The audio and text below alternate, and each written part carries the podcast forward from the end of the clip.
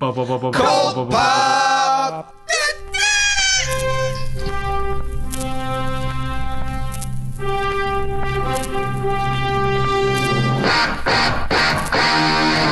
Oh, I got a live one here.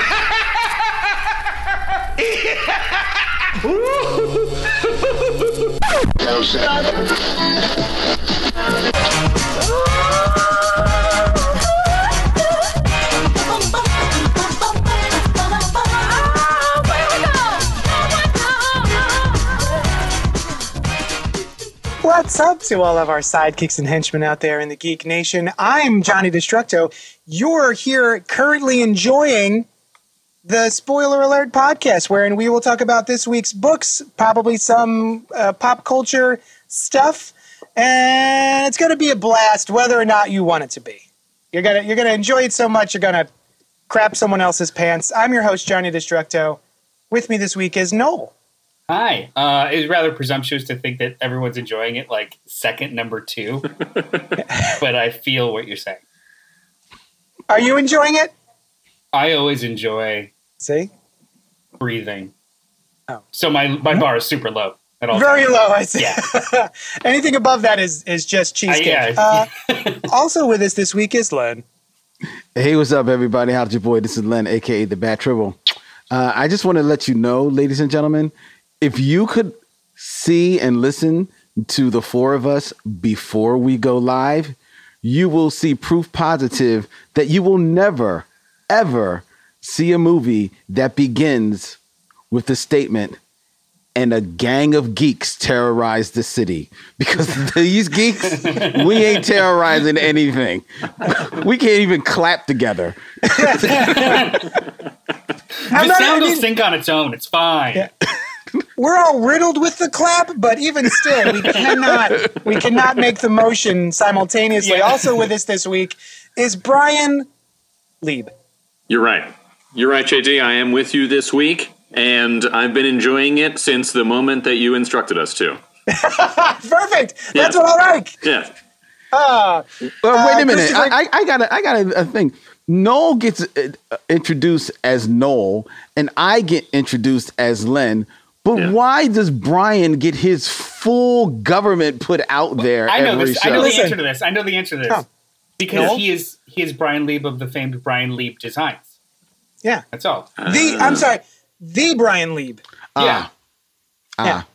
I do introduce myself sometimes with the article. I'm, I'm the Brian Lieb. Yeah. I'm sure you've heard of me. And they say, yes. Why did you introduce yourself? We knew who you were a mile away. Yes, I'm I'm your I'm your mother. yeah, you don't have to call yourself the Brian Lieb every time. I The, like the it. is, the is implied. It's fine. Uh, Christopher events. Goodnight is already uh, in the chat saying no baby for JD yet, and I can't tell if it, that's a question or like, is it his fault?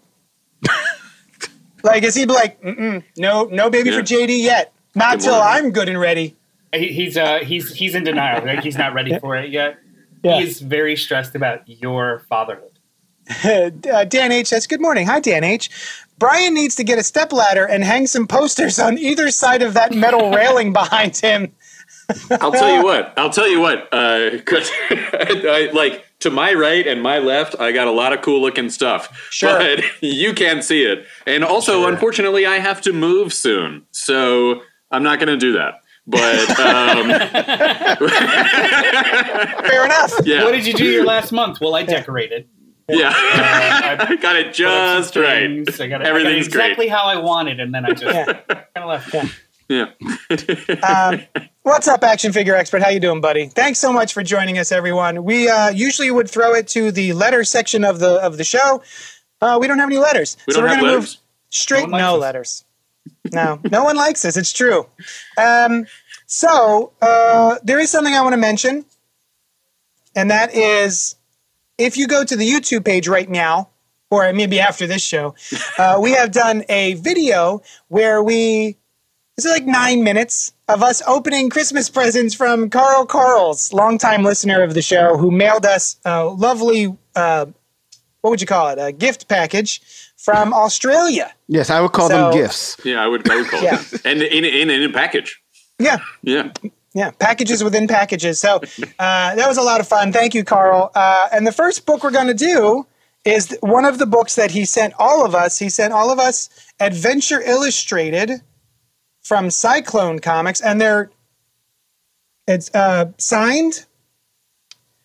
And uh, this is an Australian comic book from King Comics, which is, I think, a comic shop slash publisher. And uh, yeah, so uh, it's got this is an anthology series. It looks like, which brings together the first story brings together a bunch of different disparate characters, Australian characters, uh, for a big team up. I did a, I did a tiny bit of research, and this was actually a Kickstarter. Oh, interesting. Yeah, so I think it was a bunch of public domain characters uh, with history and legacy and lore in Australia that they kickstarted together to create kind of this anthology book. I don't know if there's an issue two yet, but it's intended, to, obviously, if you guys read it, it's intended to be uh, an anthology ongoing. Oh, okay. Oh, interesting. Well, Well, as it- Carl Carl's made sure to tell us at least four times, we're not getting any more packages, so uh, we won't be seeing any more issues of uh, Never again. Adventure Illustrated. and I've never Yeah. seen this on sale in the U.S. So No. Well, it um, only just published November 20 of 2020, so it's Oh, okay. fairly recent.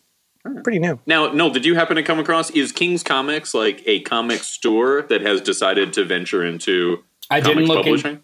I didn't look uh-huh. into the publishing. I didn't look into uh, the characters' histories, and I didn't look into the into the creators. I just kind of did a cursory search in order to figure out how to articulate the hmm. solicitation, and I hmm. ended up finding out like it was kickstarted late 2019. It just kind of got fulfilled. It was a whole thing. Oh, cool. Well, I don't know if King Comics is a comic book store, but they obviously um, are ready for whatever because they put their address dead on the back. Like it's not even in like the small print; it is right there. Come find us, bruh. Yeah. Clarence Someone's Street. pointing right at it. Sydney. Hand Yeah. is just boom. That's Flash Domingo. That's his. Uh, well, that's his freaking Oh. paw. Oh, right. Yeah, I come didn't see he had me. So and well, the reason that I wondered if it was a comic store is that one of the bags um, said King's Comics on it. One of the bags that we Yes. got these in, and so I wonder if they are a store that was like, "Hey, we could do that. We Hey. could get into it." I uh, how much you want to, you know? I, yeah, sure. How much you want to bet that they were part of the Kickstarter and they got a bunch of, and then Carl Carl's hooked us up. Maybe I don't want to bet. On, I don't want to bet on it. No, I'm not. Do you want to bet on that? I, I feel like it was a, it's a solid conjecture based on absolutely no evidence other than circular. Yeah. I heard I heard that King's Comics was created from Jews using a space laser. Jesus. Yeah, we create a lot of stuff. It's cool. Well, well, I mean, I, wait, hang on. You guys are space lasering everything. I mean, that's where all the wildfires in Australia Yeah. came from. They were trying to get at King's Comics. And we did. Yeah. Oh Got my god, that Outback. stuff. Oh, Awful. that stuff is so. Carl, is this what you were? Is this what you were looking for when you're sent us these very thoughtful gifts? this sparkling repartee on your home, on your hometown. Yeah. Yeah, let me. Uh, you know, we thanked him on the video, but I want to thank him here again. These were like really well thought out, uh, Yeah. Yeah. like very personalized and very cool and exciting gifts. We got this comic, and he and he got us an individual thing each. That's true. Yeah, If you want to Um, find out more, watch the video. yeah. Do I'm it! telling you here. Uh, no, But, what you think of this comic book? Um, it was fun. It, it's an anthology. So, like, you have to kind of turn your brain into a different setting for an anthology book, knowing that Mhm. it's going to be fractions of stories. Not unlike how my brain functions differently when it comes to single issue series or an OGN. You have more patience or less patience with something based off what it is. So I knew right off the bat that this is going to be a butt ton of teasers. Mhm. So like I was able to just kind of like stick into that, and I paid more attention to because these are all creators. I have absolutely no idea who they are. They're I've never read or seen any of their art. Um, I was overall was I was impressed. I was impressed because they were they're very short, but they're very very specific in tone. Um, so the first one is very much uh, a retread of like pulpy weirdness with all kinds of guys and, and col- uh, guys and gals in colorful costumes talking about like what happened to Flash Domingo, which is a sentient platypus with robotic arms.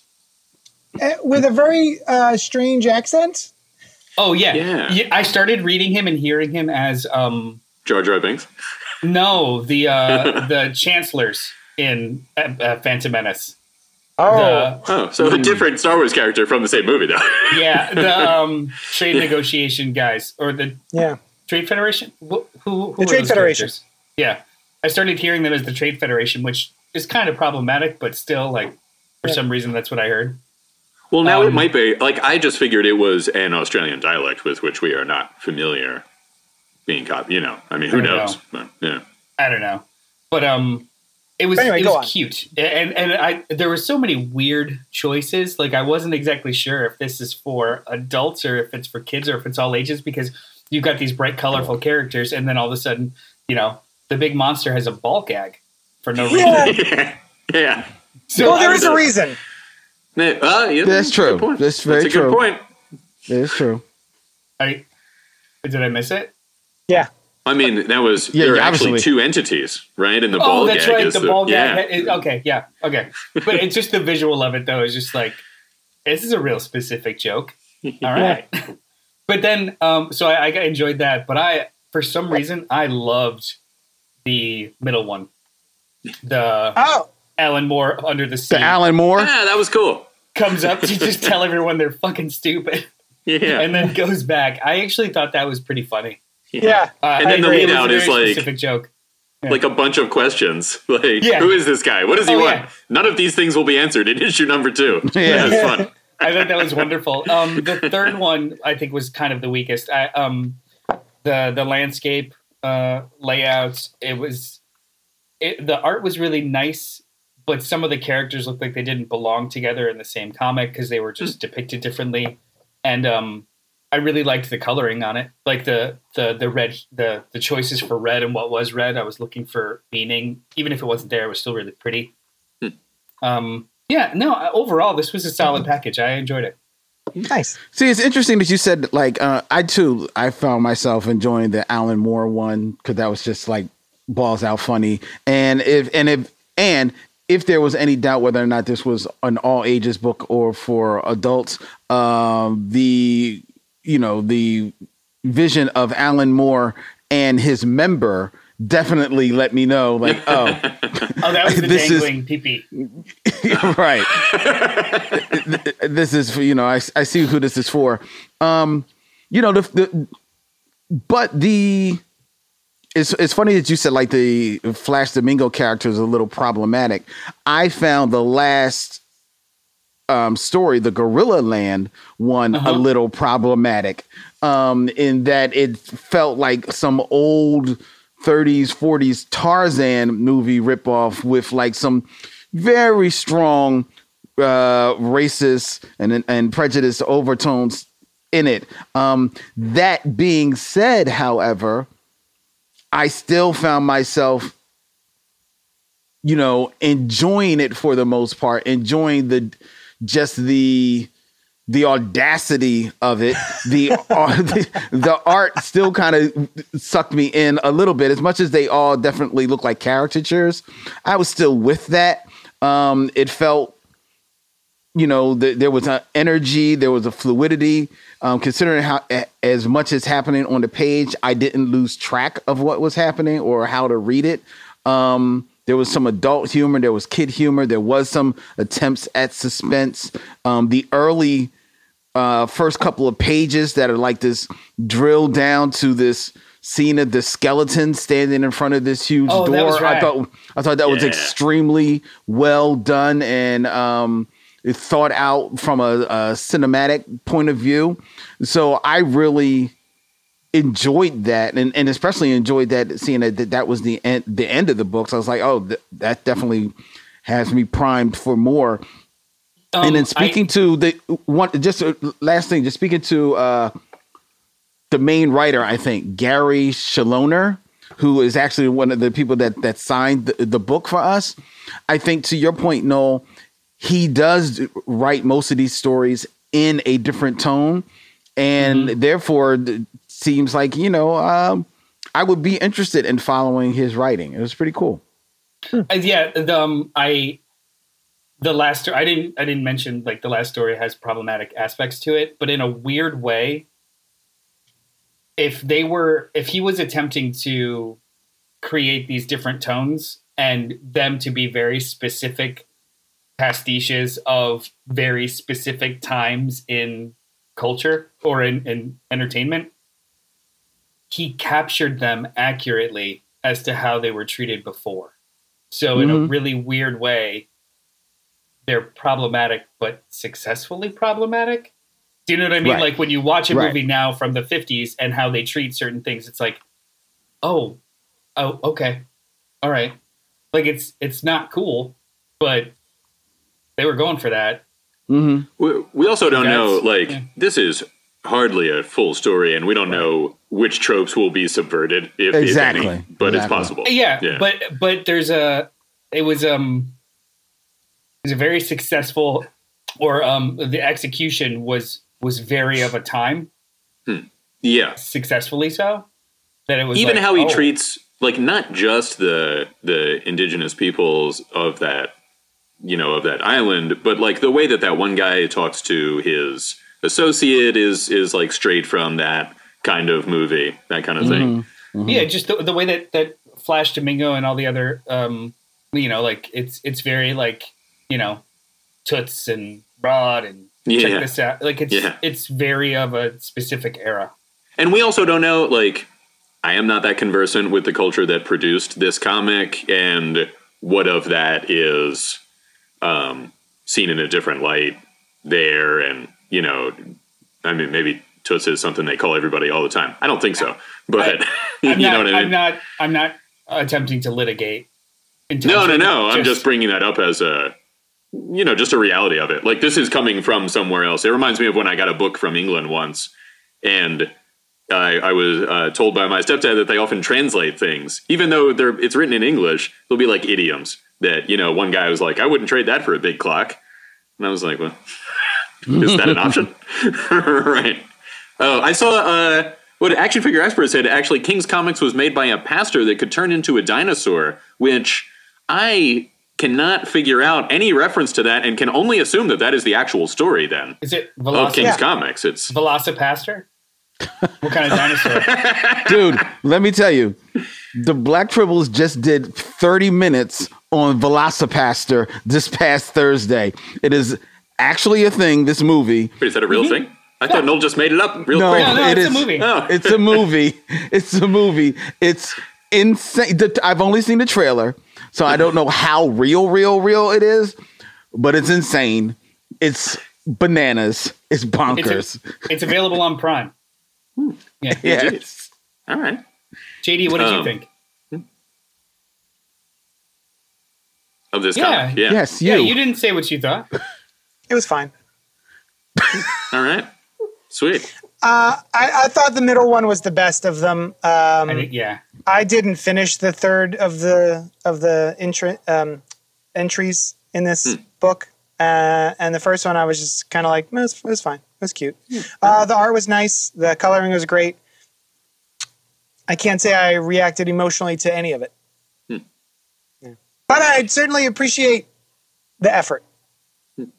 That Um, it was sent it, to uh, us. reminded me of a boom time in the 90s for comics when you got a lot of stuff like this that uh, you'd never heard of before. And most Mm-hmm. times because they didn't exist, but sometimes because they were doing something from public domain. Um, and that was a that was a fun aspect of it. I wonder in the first story how many of those characters have interacted before this. yeah, You know, were these like characters like a 2000 AD thing where they're all owned by the same people? But I don't have a lot of knowledge of 2000 AD, but that's I- my understanding of it. I almost think this is funny thinking of it as like a bargain bin League of Extraordinary Gentlemen. This is a, this is a 10 cent rack version of that. Like the first story, which I think is kind of funny. yeah, yeah. It was. It. I think the tongue-in-cheek tone is definitely what they hmm. were going for. Oh, guys, we didn't even bring up Dark Claw. yeah. Oh, yeah. uh, amalgam Batman and Wolverine. Or I think Noel also pointed out that he is very similar to the um, Wolverine Batman. Uh, no, sorry, the Wolverine from X twenty three. Did you guys also realize or notice they used the name Adam West in one of Yeah. these? Yeah, yeah, the that was dossiers. interesting. Which did you read all of those? I I, Uh, I started. I skimmed them. I was Yeah, like, I uh-huh, skimmed uh-huh, them. uh-huh. I got to a point where, like, I would read when you could read it entirely, and you know, but it kind of cuts off. I'll tell you, the Alan Moore thing, I didn't get that at all. I uh, was picturing Rasputin the Oh, whole time. I was Wow, like, really? "That's Rasputin. I Yeah, also yeah. think of I also think of Alan Moore as Rasputin. So oh, yeah, maybe. I mean, yeah. Well, well Alan Moore thinks of Alan on. Moore as Rasputin. So there you Uh, go. he's, he's yeah he's he's unkill. I think he has also been poisoned and stabbed and burnt and still is kicking. How could he have Vandal avoided Savage. it at this point? Yeah. Uh, Yeah. All right. Thank you so much for sending those books. Uh, it was a really awesome, Carl Carls. I myself have a John Constantine noir graphic novel to read, which I'm very excited about. So thank you. Uh, let's move on to the other history of the DC Universe number two from DC Comics, written by John Ridley with art by Giuseppe Camuncoli and Andrea Cu- Cucci. No, Sure. it's not Cucci. All right. I mean, if if it's Italian, yeah, the What's the C's C is- U C C I? Yeah. Before the new Teen Titans, there were the original Teen Titans in the tumultuous 1970s in an America that was very different than, today, but in many ways all too familiar. The trials and tribulations of these young heroes were witnessed by two of DC's first black superheroes, Karen Beecher Duncan, better known as Bumblebee, and Mal Duncan, even if their versions of events are often at odds. And across that decade, they fought for their seats at the Titans table while joining the battle against injustice. The long awaited miniseries continues to look at the mythology of the DC universe as seen through the prism of DC superheroes who come from traditionally disenfranchised groups. Uh, the first issue of this that we did was from the point of view of Black Lightning, and it's probably one of my favorite single issues of last year. So I was really excited to read this. I know little to nothing about Bumblebee and Mal Duncan, other than what I saw on the Young Justice cartoon, which is my first interaction with those guys. And I was like, who who are these kids on campus? With either of them, really? Wow. Yeah, I I, did, I, I did not know. Like, I, I, I think I'd probably seen her, but as far as like a story with them involved, yeah, Young Justice. So I was kind of curious to see how this was going to play out. And while I think, you know, this might be my own interaction with the the piece itself, but my uh, version of the issue one was kind of like an overarching look at the DC universe. And I thought that was really engaging and it brought about a different perspective of the DC universe. This is very specifically steeped in the Titans. And so I don't know if I would be able to recommend this second issue as highly as I recommend the first issue, even though I joined, uh, enjoyed it almost as much. Uh, I, I do not have a lot of Silver Age. Um, Silver Age, yeah, yeah, because I came in on the modern age with um, the Marv Wolfman stuff. So I don't have a lot of early Titans uh, experience, but this was awesome. This was great, and I actually gasped out loud at one point, um, which was which was a neat response uh, when when what they point? came to the the wedding. Oh. And she says, Nobody came to our wedding. And I was like, Are you freaking kidding me? None of the Titans? And meanwhile, it's on a double page spread of Donna Troy's wedding where everybody's there. So, um, yeah, a little heartbreaking, this story, but uh, I really enjoyed it. It was really well done, engaging all the way through. It's very text heavy, so be aware, you know, switch your brain to a different calibration when you're about to open up one of these issues. It's a lot of text, but boy, is it worth it. I thought this was great. What did you think, Brian? Um, I also enjoyed it. I did not enjoy it quite as much as I enjoyed the first one. I Yeah. think I just Black Lightning is a cooler character for me. You know what I mean? Like there, and and now that you mention it, somewhat of it just being you know like an overview of the DC universe. Um, but uh, but I did really like it. Still, you know, I still thought it was really good. Uh, it. I think I noticed more in this one that thing that sometimes um, retrospective history comics do, where they reframe something that happened that wasn't that at all. You know what I mean? Yeah. Like I have no idea how Mal and and um, I don't even remember her code name. Bumblebee. Can't Bumblebee. Can't. Um, I also didn't know she was the first black female superhero. Um, and, and but I think that is accurate, right? Like that is not just in the DC universe. Um, but uh, what was I saying? The uh, right. So they reframe stuff. Like I have no idea how they got married. It probably happened off panel, and they just later were like, "Oh yeah, they're married." It's not like there was a story where the Titans didn't go to I- their that's the- wedding. That's that's also That's the problem. idea. Yeah. Sure, but but a lot of stuff happens off panel. You know what I mean? I'm just saying that this is one of those this is one of those stories that's like we are looking at it in a modern lens and are going to reframe certain things that happened. Uh, I- not I as a plus or a minus, but it I is that kind think of story. I actually think that's one of the strongest story points here, though the fact that Hmm. they are consistently off panel, and the story of this is. Right, them right.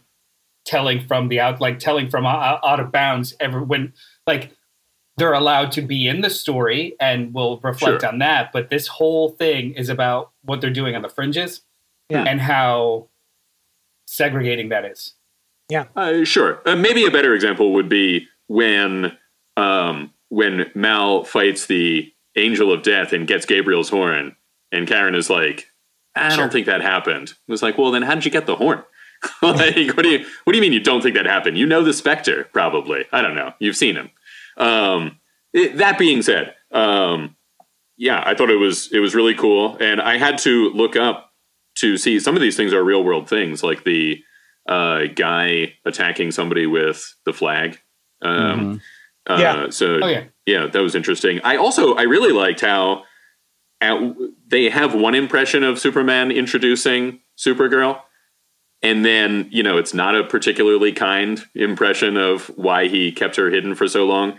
But then when it comes to her dying, they are like, "Oh, I had." He knows loss on such a great scale. He was he was afraid. You know that that Yeah. kind of thing. I thought that that was pretty cool. That was um a very subtle sort of emotional beat. Um, Mm-hmm. And I thought their response to Cyborg was uh, layered. This particular page is also very well done with him, Oh, Cyborg, yeah. and just the Cyborg parts.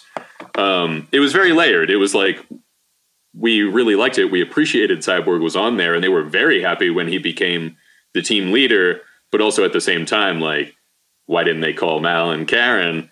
Um, could there only be one black guy on the team at a time? You know that, which probably is a real world thing. You know that they probably didn't want more than one black person on the team at the time. Is my guess. Uh, that's what I was saying to Su- part of what uh, I was saying to Sushan yesterday was explaining how much I like this book is there the the book the characters are also dealing with editorial decisions that are made from DC Comics and how even those real world decisions about the comics line itself have affected these fictional characters who are still down there experiencing it and not quite understanding that there are editorial Yeah, decisions yeah. um, which I thought was really really cool I thought that was one of the most interesting part, like Yeah. a way to do commentary on real world experience Yeah. through something like through this fictional thing, but that is inherently related to the real world reality of that. Like the page you have up now, Donna and um, I forget that guy's name, Terry.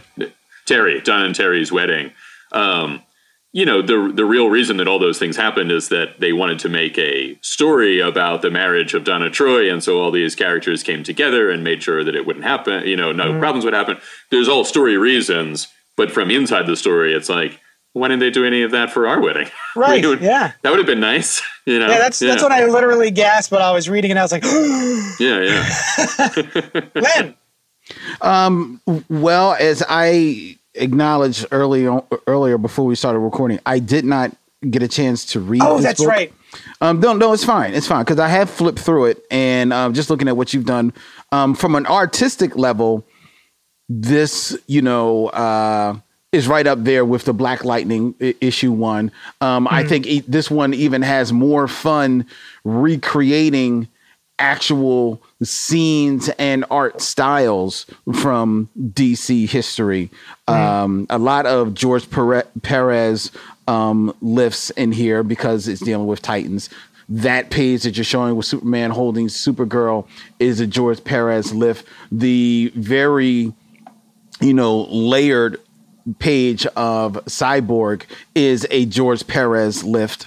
Um, uh, it, like there's a lot of there's a there's a very cool Nick Cardy lift with um Aqua, Aqualad punches out Robin.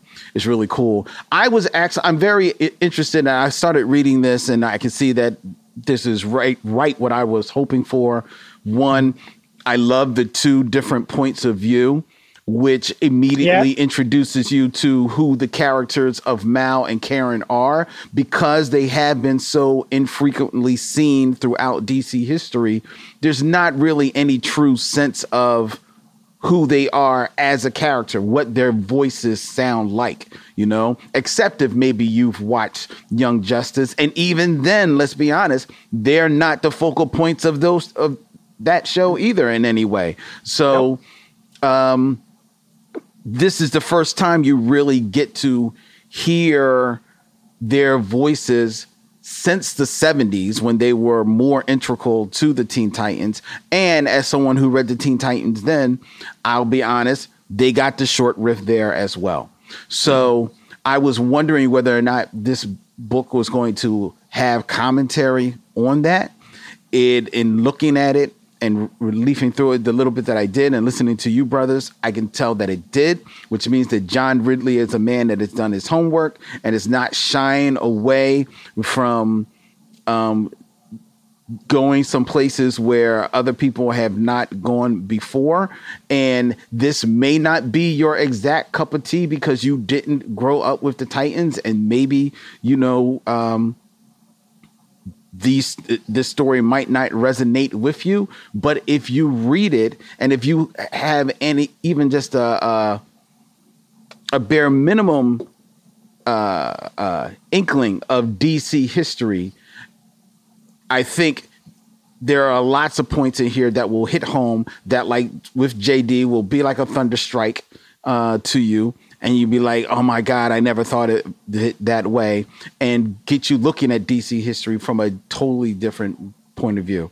Uh, the the only thing I can knock on this is just again, I said this about the first issue, and I say this about this. As beautiful as these layouts are, this font is tiny, so you Yeah. definitely you definitely I- want to break out your magnifying glasses for it. It's well, it's not as- good for a digital bad- reader. It's not as bad physically because it's it's an oversized. It's a super Right. prestige, so it's it's an oversized book. But um, I, I agree with you guys almost exclusive, like completely. Uh, there's two things that I do want to add though. Um, one, the we didn't mention it, but the other conflict about the whole cyborg thing, which I think is really fascinating that they touch on, is this when it comes to underserviced populations, you're not even allowed to really have those nuanced conversations of why not me because it would be perceived as taking Mm. down that other Mhm. tokenized individual. So they had this weird internal guilt and and and selfishness. Like this, they wanted to consi- uh, reconcile their selfishness of like, well, why not us? But you couldn't do it publicly because then Mm, you right. would be uh, trying to tear down someone else uh, of, of, of the underserviced population, which is still something that happens today. It's like you can't um, uh, criticize without it becoming a larger thing, or you can't question without it becoming a larger thing. And I thought that was really, really fascinating. It almost like happened between the panels. Mhm. Um, I, I think And- Karen's specifically was very complex in that in that Yeah. way. Like m- more so than Mal, um, she has multiple feelings and like a progression of her feelings yeah, about different topic. You know, she's like, I, you know, I, I feel both of these ways at one time. You know, kind of. yeah, thing. which is which Yeah. is great that they were successfully able to do it here, and it's a conversation you don't see really in comics, let alone popular fiction often. Hmm. And I actually like this issue better than the first one. Oh, really? Oh. Yeah, um, I loved the um, the dual perspectives and how they they fought off of each other. It was a really really cool story conflict that didn't exist in the first one.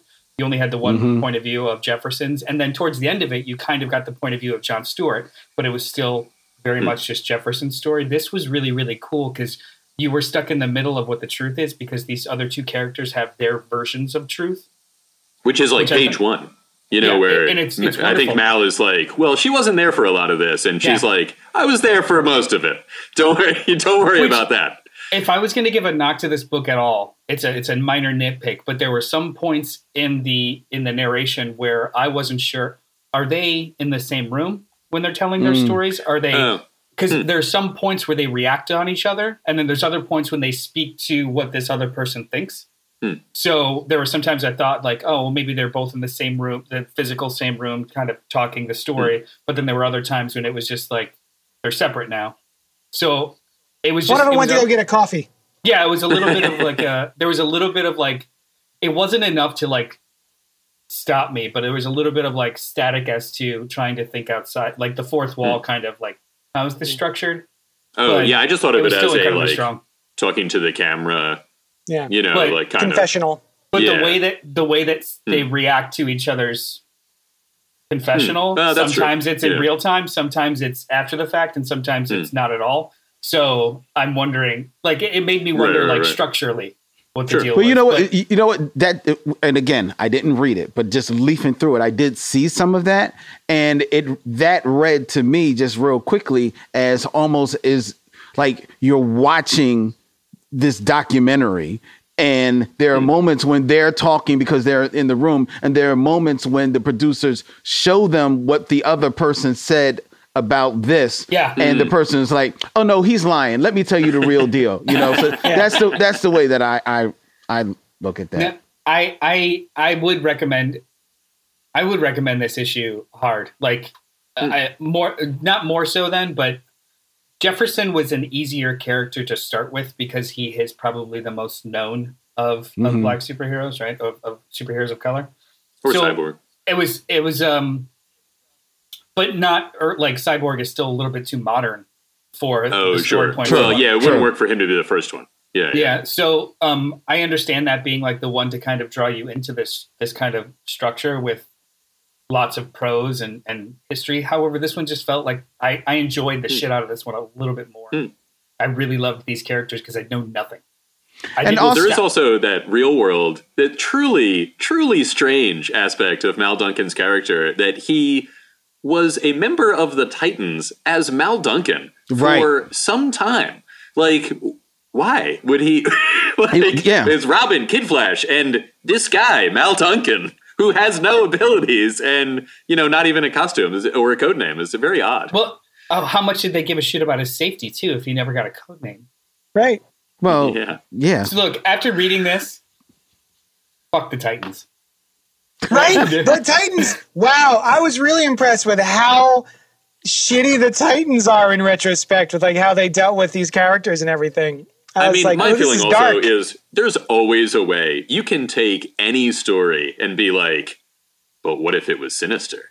Yeah. You know what I mean? This isn't that's Sinister. This always is- something. This isn't this sinister. is not sinister this is well, not sinister, but you can always put a dark spin on It's not even a dark tale. spin. Take It's- Santa Claus, you can do it. You know, it's not a dark spin. They, she's very clear that these are children who have no idea what the fuck they're doing, and Sure. we're the victims of it constantly. They're junkies. Right. They're they're horny. They're they're completely unaware of the world and how it functions. Yet they're given power. And it's, Right. it's more of a commentary on privilege and how people destroy it or destroy No, others I get with it. But I am not not dark. taking It's down not- this story. It's Yeah. it's not dark though. Like I, I think we sometimes have this conversation about like you know they're they're they're toughening up or they're they're grittying a character, and I don't think it's the same thing. Personally, I think I, I I think it is dark. I think it's a darker version that we were used to in the Silver Age, where everything was bright and shiny and cute. Um, and so this is a more in-depth look at the consequences of those things, which is a mm. darker form of storytelling than, say, the original Teen Titans were presented.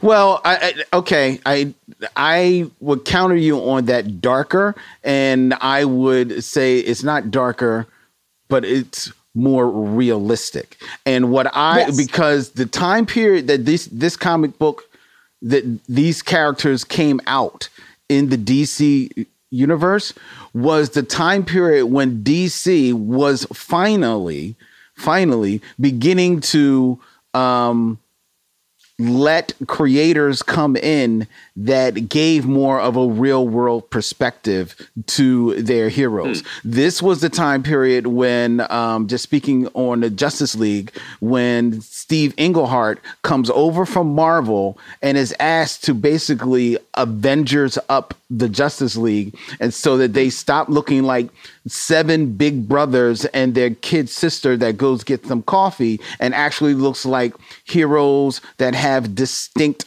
personalities. Now, they brought all of these creators in and put them on their big books, and they had some of them kind of like work on Teen Titans, and they tried to with Teen Titans, but they didn't really give an F because it, at that time Teen Titans was just the Teen Titans, and Marv Wolfman and George Perez di- didn't bring them up to almost X Men level in DC. But this is when they tried to put that real world perspective on the Teen Titans, it kind of like it, it it didn't really fly. And what John Ridley is trying to show exactly what the real world looked like from a different point of view at that time. I don't see it as darker. I see it as just more nuanced. I see it as more re- realistic, and that's why I appreciate it. And I don't like the idea of selling this as you know, this issue was better than this issue. I mean, of course, that's, hmm. that's what we're doing because we're viewing things as, as in issues. But I think that put together as a whole, what this series promises to do is give you, in fact, what the title presents the other side of the DC universe. And I think, uh, um, as a whole, this is great. You start off with Black Lightning because Black Lightning is the, the bigger name character, and because of his history, he touches on some of the bigger names in DC at the time. He touches with Superman. He touches with Batman and the Outsiders. He touches with the Justice League because he was asked to join them. And then you go to Mal and Bumblebee because they touch on probably the second biggest part of DC, which is the Teen Titans. Um, now, their time, their major time with the Teen Titans wasn't when the Teen Titans were the the big thing, but there's still commentary to have there as to why not, you know. Um, and because trust me, when Marv Wolfman and Perez were doing the Teen Titans, they made it a, a, a thing over the course of their of their history to bring back all almost all of the original Teen Titans for special issues uh, uh, in one way or the other. They didn't do that for for Mal. They didn't do that for Bumblebee, and there's a re- and there's a story behind that, and I appreciate th- this story being told. It's dope. Yeah, it's dope shit. You you uh like you used a better word, and I appreciate it. Realistic. Um, Yeah. I guess what I was trying to say before was um, there is a fabricated kind of an organic way of making a character darker in order to fit into a story, Hmm. or just kind of changing the perspective by five degrees, and Hmm. you saw how much darker or nuanced something was. Hmm. I don't Sure. consider the two the same, even though the the even though the the result feels darker uh, or is a darker story being told. Well, I mean, it isn't a definitely. darkening of the Titans to me. Like this is not the same thing. I mean, it, the darker could also be a function of the Silver Age was lighter than you know most normal interactions. Like, not a lot of bad things happened in the Silver Age. So, if it becomes more realistic, that will be um, a less shiny kind of version of that story. But even even apart from you know, I mean, you get commentary about how like, oh, the Titans were all were uh, not a very good group, right? Like the psychologically healthy group. You could also tell a realistic story where the Titans were the closest of friends and they supported each other very well. You know what I mean? Like one of those is not more realistic than the other one. Uh, and this is not really a commentary on the main story of this issue. It's just a very side part of the issue. Um, yeah, I mean, you know, good things happen in real life too. You know, sometimes people are close friends that support each other, and you know, I mean, uh, maybe it's entirely possible to imagine that there was a group of friends that didn't drive one of them to a psychosomatic illness that caused them to have to withdraw from the team. You know what I mean? Yeah, it's possible. I'm not saying it always happens, but it's I, um, possible. I've been Every group of like- friends I've had have gone down that route. At least been- one was has a say, I- psychosomatic illness. I've been on the brink yeah. of this friendship like Yeah. five or ten times. Of just, Just this episode. yeah. Yeah. Yeah. Um, Uh, this series is great, and I think it really Yeah. benefits from being a single issues. Like I'm really enjoying the single issue uh, format of this, and I like the oversized um, dimensions of the book as well. I think this is who's great. next? Do we know? I'll tell you, Katana. Ka- Katana. Oh, cool. Katana. Yeah, which which makes me so like I love the fact. So we had Jefferson, who was you know adjacent to Justice League, Mal and, and Bumblebee, who are adjacent to the Titans, and now potentially maybe we'll get some like behind the scenes Suicide Squad, Task Force X type, Task Force X type stories with Katana, maybe. Is she in the? I always associate her more with the Outsiders. Is she? Um, or uh, um, well, She's been with both. At least in the modern been with both? Yeah, she's Okay. been with both. okay. 1983, Japan. Tatsu Yamashiro's life has been taken from her. Her home, her children, her husband are all gone. With nothing left but a burning pain and the sword that stole her family from her, Tatsu begins a long journey of healing, self discovery, agency, and rebirth. This is the story of Tatsu Yamashiro, the woman known to many as Katana, a hero who became more than the world ever intended for her, ultimately making a family of like minded outsiders who rally together for the common good amidst xenophobia and oppression. See, that could be interesting uh, too, because Jefferson Pierce's book touched on the outs his time with the outsiders as Some- well, some and we may get a different, you know, a different impression of of Mm-hmm. what that was. Yeah, Uh, all right, what's next up on the docket? It is Daredevil number 26 from Marvel Comics, written by Chip Zdarsky, art by Mike Hawthorne, and a cover by Marco Checchetto. A devil consumed. Matt faces a darkness unlike any before. Meanwhile, Elektra may be in over her head for the first time in her life. Daredevil must find the strength to continue the fight as all hell breaks loose. So basically, where we are right now, we've got Matt Murdock in prison, and we've got Elektra as the new DD, and uh, King in Black. It's a King in Black tie-in. Uh, I thought this was fun. I wish I had been reading this Chip Zdarsky run on Daredevil since Jump, but I've only read a, a couple of issues. Each one I've really enjoyed. I'm hoping at some point I'll be able to catch up. But uh, yeah, this was fun. Um, I was hoping to see a little bit more Elektra Daredevil, but I think the majority of this is Matt in prison.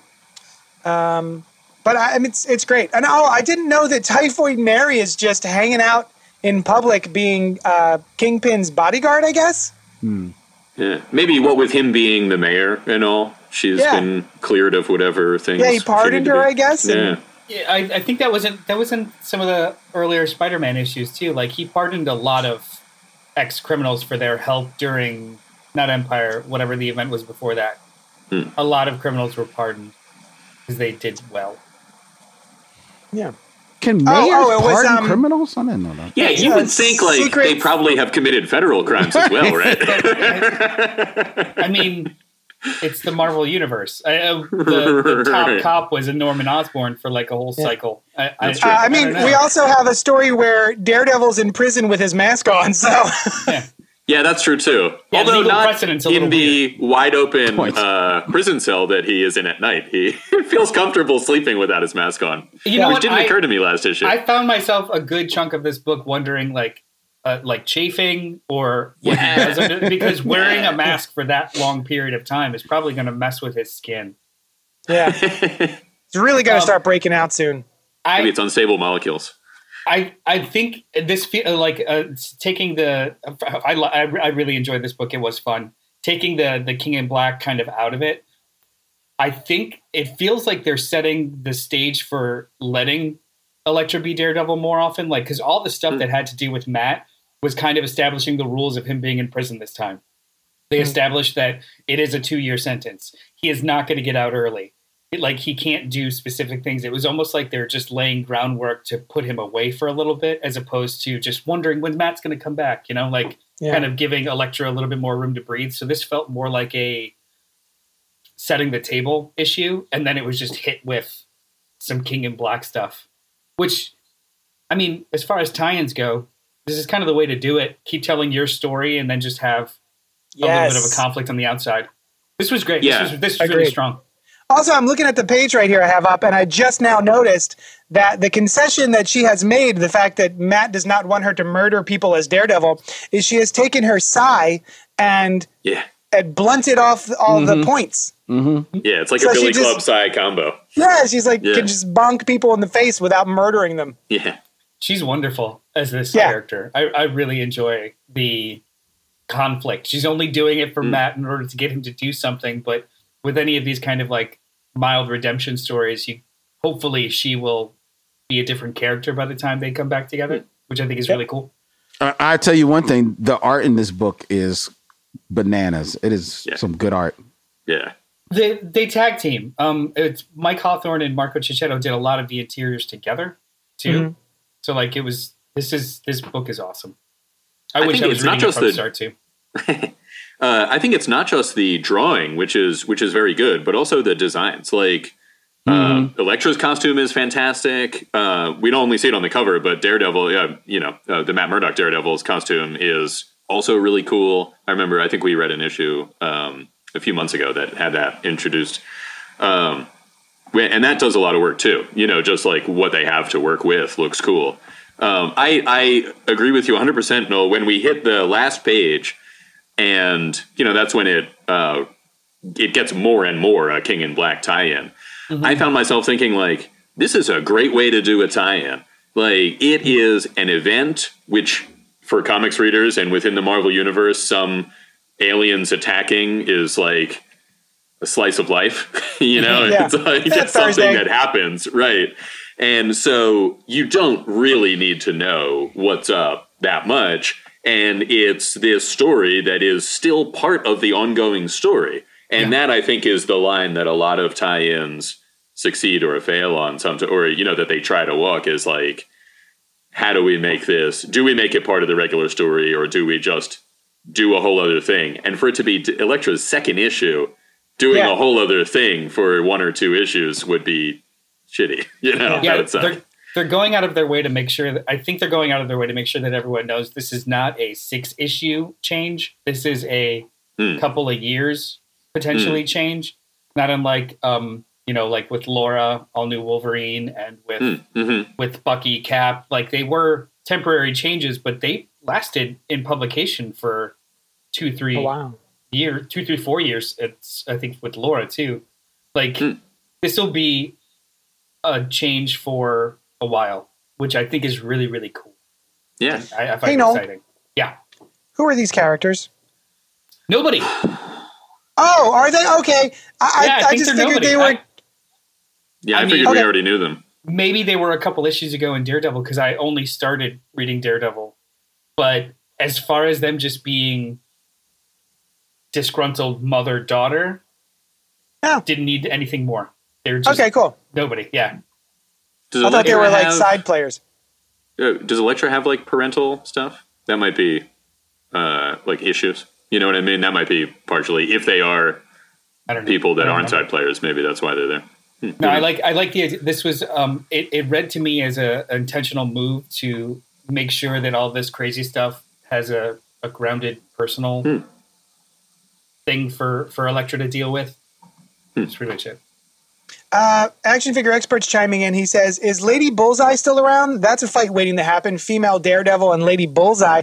Lady Bullseye is around. We just saw her last week in in the Iron? Fist book Iron right. Fist, Heart Yeah. of the Dragon, which we all really liked. Issue Yeah. one just dropped last week. Awesome miniseries so far for Iron Hmm. Fist. If you're interested in that, definitely go check it out. And Lady Bullseye showed up. Yeah. her costume design is by a cool little too kid.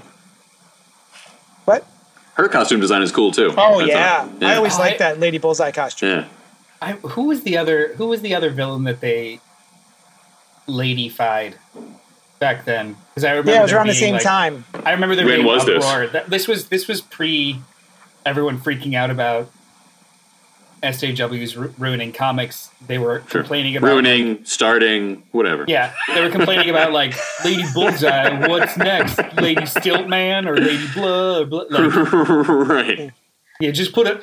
Where's originality anymore? You're just making them all female. Like, all right, dude. But yeah, that's Oh. that's pretty funny, action figure expert. I'd watch that. I hope Lady Bullseye shows up. Yeah, me too. I didn't even think about it. wait wait wait so when like roughly when was this was this like 90s that she was created or No, no, it's like Oh, maybe okay. ten years ago. oh okay Yeah, it was. Uh, it was Brubaker created her. Yeah. who was another lady fine villain uh, nothing springs to mind And, Yeah. I'll- I mean, there's a Lady Electro. Um, there's Oh, like a, right. a lot of a lot of the um, Spidey villains uh, had like a whole Hmm. female villain cadre. Cadre? Yeah, Cadre. Yeah. I mean, I don't know how often they hung out, but they might have. oh yeah, like Uh, sleepovers. Yeah, yeah. Let's- little. Move on to Future State Suicide Squad number one from DC Comics, written by Robbie Thompson with uh, and Jeremy Adams, with art by Fernando Pasarín and Javier Fernandez. The Suicide Squad enters the Future State era as Amanda Waller uses Task Force X to save the world and remake it in her image. But what happens when the team shows up to stop her? And in the second story in this extra sized issue, Black Adam, the immortal one time champion of the wizard Shazam, rules the planet Kahndaq in the 853rd century. Can he save the future from a threat rooted in the past? That I for, that was I was not expecting that secondary story. That was fun. Yeah. Uh, but uh, the first story was also fun. I liked. uh, I was disappointed to see that Connor. Connor's the new bad Superman. Um, uh, but yeah, I actually really liked this issue. I thought this was a lot of fun, and I was very surprised by the second. I had no idea that we were going to be seeing DC One Million. Uh, Ooh, I was real excited about that. Uh, although uh, I, the way that Superman got taken out was weird was and didn't understand. But uh, what did you guys think, Brian? Um, I really liked it. I liked the uh, first issue or the first uh, the first story. Um, I too was found myself wondering, like, why has Connor become become this version of Superman? But uh, the the reveal at the end, I thought was really interesting. That this is not this is not the main Earth. I don't think, right? Mhm. That that was everybody's read on it. Oh, They're on Earth three. I, until you said that, I kind of forgot what the ending was. Um, Oh yeah, well, so I don't think they're the suicide. Like they're the Justice Squad, right? It's like so the I- su- the titular Suicide Squad doesn't show up until like the last two pages. that's right. Yeah. That's right. Yeah, and they say we had to come to Earth three to get. So I think Sinestro and Brainiac are the good guys in the beginning of this story. Um, and and it's interesting too. uh, One of them, I think Brainiac is like you're, you know, remember who you are. You know, Luthor or Kent, but on this Earth, Luthor is the good one. You know that that's his his better side. But Yeah. that is not made entirely clear, and I think they were maybe hit it a little too well for that reveal to work as well as it could. You know that it seemed like Brainiac was saying the Kent side was the good side, which had they gone the other way, uh, um, it would make a lot more sense. Uh, but all of their updates were were pretty cool, and like how this guy is hiding is this guy, and Yeah. um, They're Thunderbolts. Yeah. Um, yeah, I'm interested. It also doesn't make much sense why the Flash character is like, I always wanted to be a hero. Like, that's not the kind of thing that a Flash in Earth 3 is likely to have said. But maybe these are people, maybe these this this version of the Justice Squad is Amanda Waller, who's probably pretty similar in both universes. Um, she's pretty borderline anyway, has taken heroes and and put a bomb in their brain to get them to be more villainous, you know? Yeah, I didn't oh, and the second one. The second one was awesome. Uh, yeah. Um, it was just, it was fun to see the 853rd century. And uh, that carried most of it for me, but also Yeah. this return of magic. Um, and uh, uh, Teth Adam, you know, is a pretty cool character in this. And I'm intrigued to see, like, he's given up magic for a long time, but then it's back now. And he is uh, presumably the only one that can. That can save them, maybe because he's magic. Maybe that's why they took out Superman so easily. JD is That's were what I was just thinking. Yeah. He is vulnerable to magic, and it didn't occur to me that these are all magical creatures. That Yeah. makes more sense. and he may still be. I mean, he's way more powerful, but yeah, maybe magic still uh, Yeah. still gets his gets his goat. It's like uh, the original Green Lantern. Like he's got all that power, but if you hit him with a block of wood, Yeah, I always him. thought that worked out better in a world where Green Lantern is going up against guys like in the first few stories who aren't targeting him specifically. Right? Like if you're going up against a bunch of bank robbers and you got a weakness against wood and nobody knows that, Yeah. it's probably going to be fine. you know, it's just the evolution of comics where like, oh, as you get into that world, um, uh, and it changes more and more from our world, um, these obvious things, sort of things pop up. It's interesting. I always kind of thought that too, uh, Brian. Like it, it would dawn on me. Sometimes I would read old, just like you, old Green Lantern comics, and someone would have wood, and all of a sudden he would look sick, and I was like, he's not allergic to wood. It's just, it's just that his power doesn't work against wood. Right, he still has his normal human defenses against wood. Right. Oh no, a rocking chair! Oh, get it away from me! My only weakness, one of the most common substances. Yeah, he can't. He can't eat at a table. He can't. he can't go on a Pic- hayride. Yeah, He picnics can't- are definitely out. He, beforehand, he was he was definitely a champion whittler. Can't do that anymore. Um, That's the real pathos of Alan Scott. Yeah, uh, the, um, uh, this was fine. Um, the first story, um, it was a little slapdash, but I did like the end.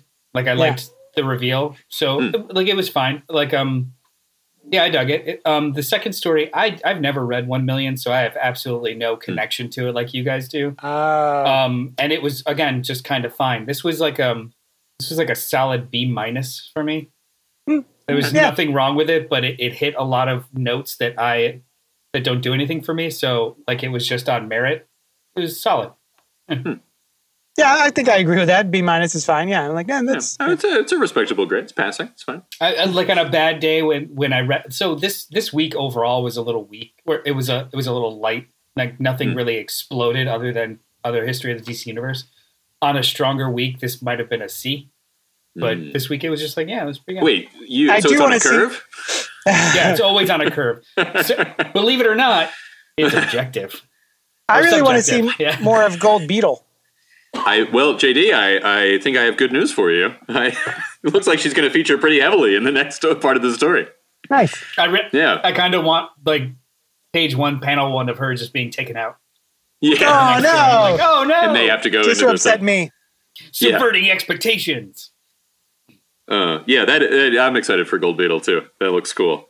Um, certainly not where I thought that story would go, given that you know it's a uh, Is the future state is this progression further and further into the future. is Gold Beetle a thing? Robert Monroe Jr. brings a, up a good point. what was Is the Go- Justice Society's table made of? Speaking of wood, Uh, magic. Is Gold Yeah, probably Beetle made out of magic. is Gold Beetle a thing from Million that I don't know too? no, No, no, I don't. I don't think no. that's part of DC One Million. That's just Not at uh, all. That's a new thing. I, have we talked about this before? Sometimes when comics are just like reveal, and you're like, is that new, or am I supposed to know Yeah. that's a Yeah. thing? So I wasn't even sure about that.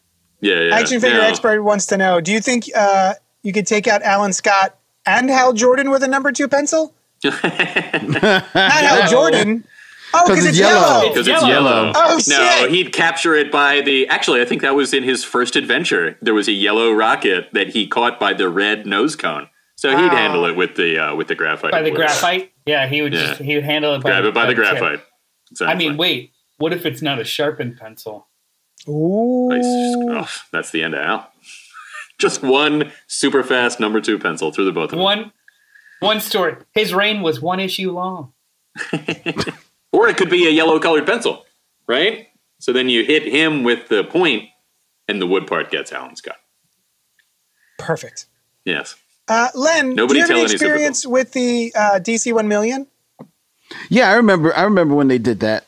Yeah, and, and this, I mean, it's it's cool. It's cool to see the one million characters again. I don't, I don't like you know splooge over them. Like I see a lot of people seem seem to like. Oh my god, one million! That was so cool. It's like eh, it was alright. You know, it's just like it was one million. You know, it's like okay. I didn't necessarily think the designs were all that great. So, but it's cool to see this. I will say, uh, uh, leafing through this again, is another book that has, you know, some very impressive art, impressive designs. It looked kind of cool. The gold beetle looks cool. I just, you know, just wonder, all right, but are they going to keep the gold beetle? It looks cool, but it's only cool if gold beetle is still around. You know what I mean? Like, it, or is this just for this initiative? And then next thing you know, it's back to blue beetle and gold and booster gold, who cool characters, but you know, I don't know. It, my guess, I I think you might be disappointed on this one, Len. Like like um, Yara Flor and the next Batman, I think are being set up as like characters to continue. Gold Beetle seems like such a mashup and like a just a fun zany kind of thing. yeah, I know. I doubt that that that will continue. I mean, who knows? You know, you never know. Somebody could pick her up, you know, in in a few years. But yeah. Also, also the new the new Flash from Justice League. Oh right, right, right, right. Continue Oh yeah, somehow. Yeah. yeah. She looks you cool. like- I like that. They No, uh, they even, even, not um, the not this one, the Oh, non-binary one. The yeah, bi- yeah. non-binary. Yeah. Je- yeah. uh, I think I think their name is Jess. Okay. Mm, yeah, it sounds about. Oh yes, like they have Flash, been too. named. What's that? I like yeah, this, Flash, is also too. cool. Yeah, uh, yeah. The new the new Flash has been named and has a, a last name also, but it hasn't bu- come up in the comics, so I don't want to. I don't want to say it here just in case you know somebody doesn't want to know. Um, also, John Smith? Fox is in this story, who I thought was cool. Uh, What? no, it's not Swift. I, I've never uh, Smith. I've never um oh, Smith.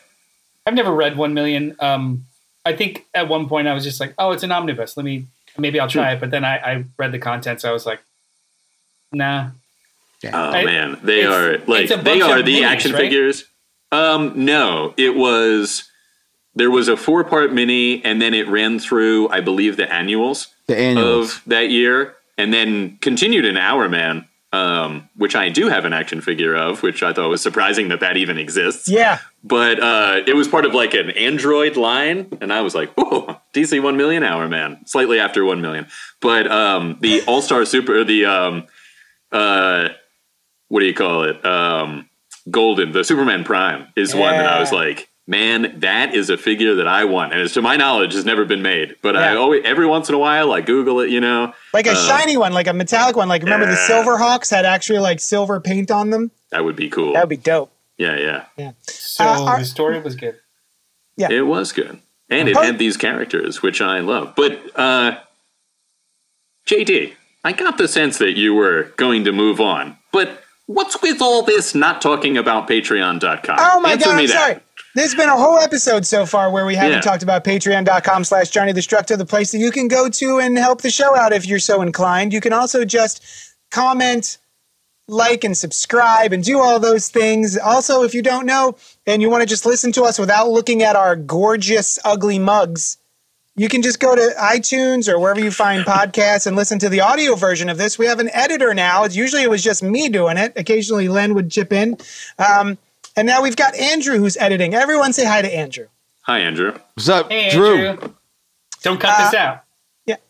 and you can also um, uh, go to youtube.com slash cult pop go and you can join us on facebook uh, slash cult pop podcasts let's move on to the next book i'll tell you what it is it's post americana number two from image comics written and arted by steve skroce from maestro's creator and we stand on guard co-creator exclamation point Carol, Carolyn and Mike's mission to stop the new president is interrupted when they've captured by a gang of cannibal maniacs, all caps. They're not just on the menu, they're dinner theater too. And these man eaters love to play with their food.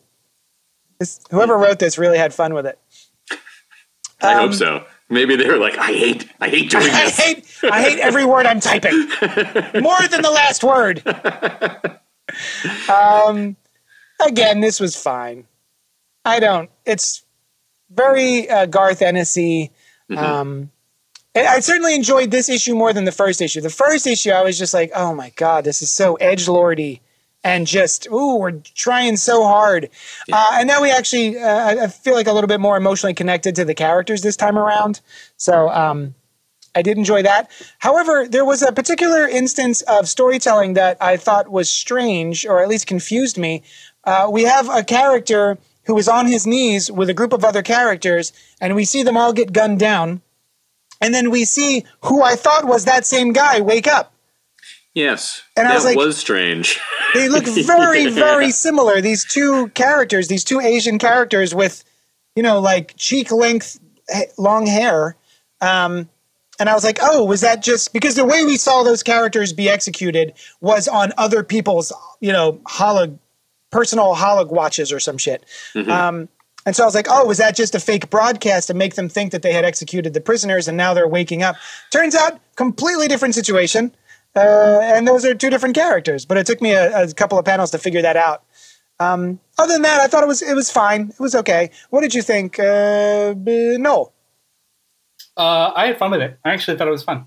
Um, it. Great. I wouldn't disagree with anything that you had issues with, uh, but it it kind of scratched that um, hyper detailed, roady kind of uh, itch that I had this week for some reason. Like after watching um, some B horror movies and peering over some James Stokoe art, I was like, "Yeah, that's great. Cannibals. This is this is gross. Is that a is that a a whole swarm of maggots over a skull? Cool. Let's do this." And Scrooge is so hyper detailed with so many things in, in almost like a Chris Burnham kind of way that I just I just like looking at it. It's it's it's I like it. I just like it. Uh, I, but I'm not going to argue with like some of the the character designs are a little similar. I really love her.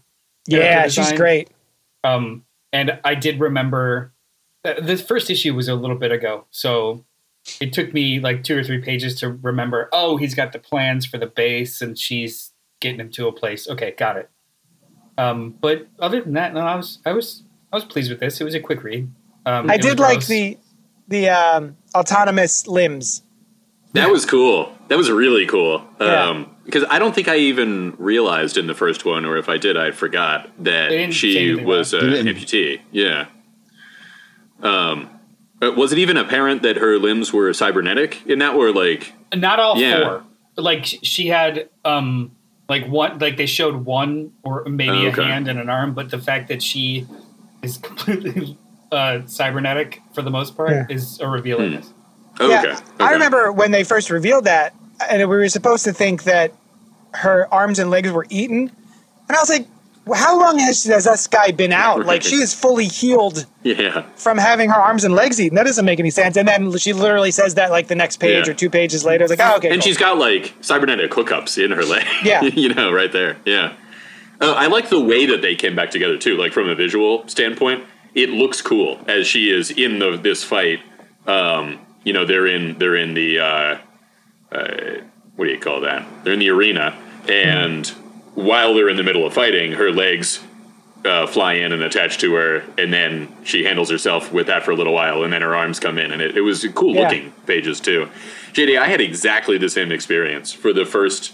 Like when you flip back and forth, it's clear that they are drawn as two different characters, but it really threw me, you know, for for a little bit. Like I, I thought exactly the same thing. Like, was that a fake out? Um, Yeah. And I also agree. I like this one better than the first one. I I don't see much to it. You know, it's it- nothing that revolutionary has happened yet or that interesting, and there is a lot of just like check out how disturbing this stuff is. yes, I- I could that I could come up with something this disturbing. You know that That's kind exactly why I like it. Like it, Sure. it really is that B movie gross Sure. post Yeah, yeah. apocalyptic like I don't enjoy those movies for their plot for the most part, just as long Right, as right, it's right. not incomprehensible. yeah. We're good. Um, Yeah. and and that's not that's not usually the kind of thing that will grab me if it's got a cool design to it. It, Mm-hmm. it can, and this one borders on that. Like it could, as it progresses, it could go either way. Um, but uh, you know, I probably I probably wouldn't keep reading it unless I knew that if this was a five or six issue miniseries and I knew that, maybe I'd maybe Yes. I'd stick it out to see what's what. Eh. I think Well, it is. maybe I we'll it- continue reading. I- yeah, I think it's just a um, it's just a mini. okay. Uh, the only bit of dialogue that I actually sort of had an emotional reaction to uh, was they're speeding off, and these two people are just, you know, as soon as they met, they were in the shit. And so now that they're finally escaping the shit, she goes, What's your name again? Mike. Fuck you, Mike. Yeah, that was good. that was well done. Yeah. Yeah. Fuck you, Mike. Um, I'm also intrigued by this last page. Like, I mean, it's nothing nothing revolutionary. There's a guy in the shadows watching them, and who is that guy? But Well, wait. uh, He's I think wearing I a know who cape, that guy is. he is wearing a cape. That's true. You know who that guy is? Do we already I know thought- who that guy is? Isn't isn't he the guy in the first issue? It's like sort of a takeoff of Batman. Was there? Uh, I Oh, don't wait, remember did, that wait guy. didn't that guy get killed? Oh, I don't know. Uh, I don't recall. That's how I don't much I know. remember about the first issue. yeah. This Um, this this would this would be a great. I think this might. I don't want to like um, advocate for one format over the other, but I could totally see this being a pretty popular trade. Yeah. Kind of forgotten about in issues, but like just one little Hmm. good collection of five or six issues. You, you know what? uh, oh, sorry. Go ahead, Len. Oh, I was just going to say not to, you know, uh, champion one form over another. Yes, this will be a great trade. Um, just leafing through it uh, because the art is very engrossing in that way. But I can see this as a as a television series. I can see this as just it's just Yeah. just like big dumb fun, man. Um, it Yeah. just I mean it's it's gross, and some of the line work is a little like it's um, a little hard to discern like backgrounds from the foregrounds just a little bit. Um, but for the most part, I think that it, it's just looks like it's bananas fun and could be like the next Mad Max. You know, I could even see it being like a gory adult animated kind of thing. Mm-hmm. You know, There's- like a yeah. I didn't realize until this panel that this guy is wearing someone else's scalp and, and head of hair. Oh, yeah, me Yeah, either. it's, it's How strapped on. Oh, what a character. There's What a um, card. there's there's a lot of very on the nose comparisons to current day. You know, like you've got families in cages, um, hyper nationalist American uh, Mhm. jingoistic bullshit. Hmm. Um, the richest of the rich being in this cordoned off little uh, perfect society. Like, there's a lot of stuff in here that would be ripe for parody on film or, or in cartoon. Severed head bolos. Yeah, I mean, walk down the street every day. I Have see you, five have or you six. Severed head been to Texas? Please. Um, all right. Well, those were this week's books. We did it. Now Now, we're gonna do something something else. We're gonna do book club, the vision from Tom King and Gabriel Hernandez Walta, which is uh, a wonderful book. If you haven't read it, the vision is great. Uh, I have little to no interest in the vision as a character, other up until like the the MCU films. I've never really glommed onto that character. I've never quite understood his relationship with Wanda because he's an AI, but he, and he seems kind of personalityless. But then somehow someone fell in love with him and they had babies. How the fuck does this character work? I don't understand it. So I've never really cared about. I also was never a big Avengers guy growing up. So a lot of obstacles in my way for the Vision. So uh, when he showed up in the movies, I was like, oh, this guy's kind of cool. And this particular series from Tom King was a very pleasant surprise. I really, really enjoyed it. And especially going in, reading it after really not liking Batman, his Batman run. So uh, anyway, yeah, yeah. Uh, basically, we have the the story of the Vision, who after his relationship with Wanda has grown lonely and decides, you know what I'm gonna do, guys. You know what would be a good idea? What if I made a wife? What if I made my own wife with an AI, and then immediately made two children who are teenagers? What? A, let's let's skip all the fun parts of raising a child and go straight to the shitty teenager stage. That'll be a good idea. Um, so, uh, and we're going to move to Washington, D.C. I'm going to continue being a superhero. You guys are going to go to regular school like regular children because that's what you're going to be. And my wife is definitely not going to murder somebody. That's that's how this is going to go. it reminds Um, me of the Futurama line when they come in on Bender and they say, "Hey, you making a wife?" And it's part of one.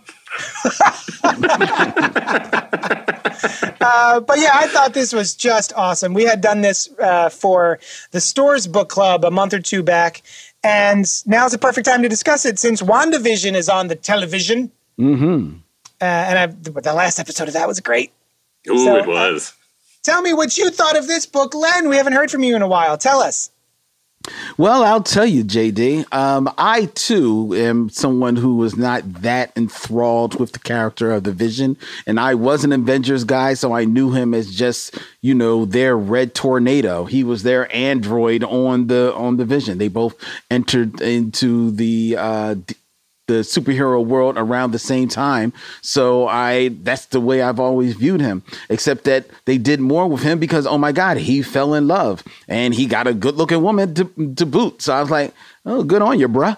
So um, other than that, I could care a about the vision. Um, so when I even heard that they did this book and Tom King was doing it, who I've been kind of like up and down about his writing, I was like, oh, maybe it's something, whatever.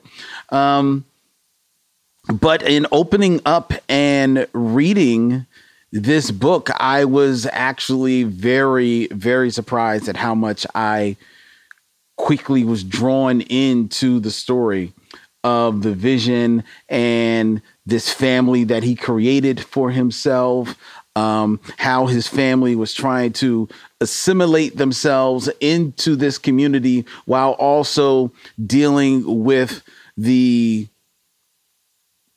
the aspects of their very own creation and what did it mean for them to be created by the vision and and and what were his end goals for them versus what their own end goals as AI were becoming as they continue to grow and and their intellect you know expanded more and more.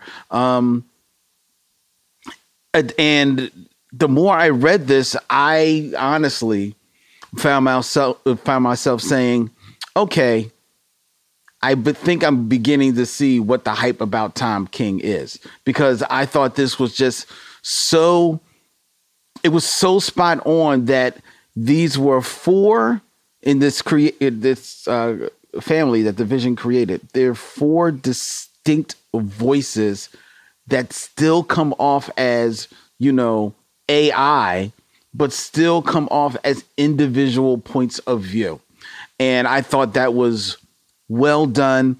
I never believed that I would, if you had told me that I would read a, a book focused on the vision, and there would be a moment where the the the writer creates a way for the vision to actually cry, even though he doesn't cry.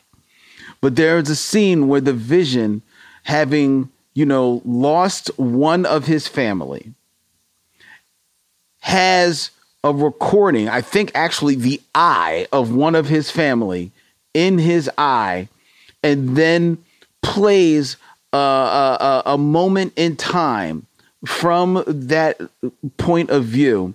And without showing any tears, you understand that this is the vision's way of weeping, and that that would in turn invoke tears from me.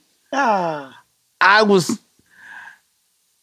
fuck you, Tom King, for bringing me where you have brought me at this moment in life.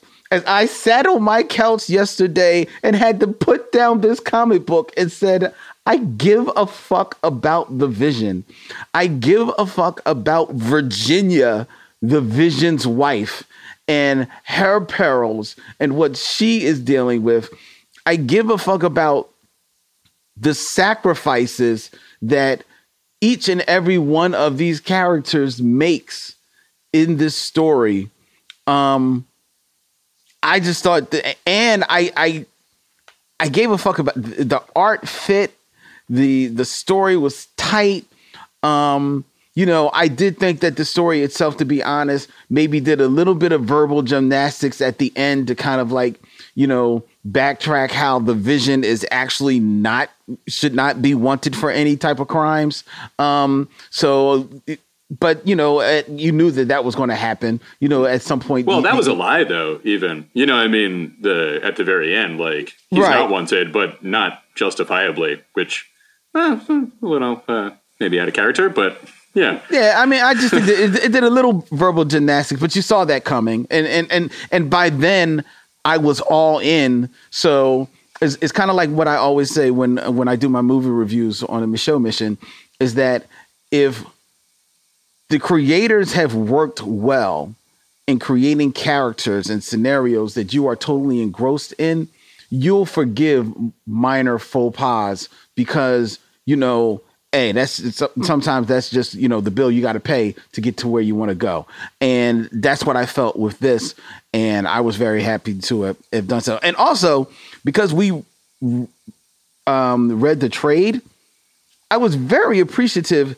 that this is not only a trade, but this is damn. This is what trades used to be. They used to be the full story, and then a whole lot of backup stuff. Like your trades used to be your DVD copy of the story, and that's what I also appreciate about this trade. There, there's scripts in this trade. There's panel breakdown in this in the trade. Look, right, Do just you, uh, do you see? no I was gonna say, showing. do you do you see the Yeah, discoloration? That's where Right. the, the the special features start in this book. right. for I you, mean, like, those of you who are only listening to this, it's about halfway.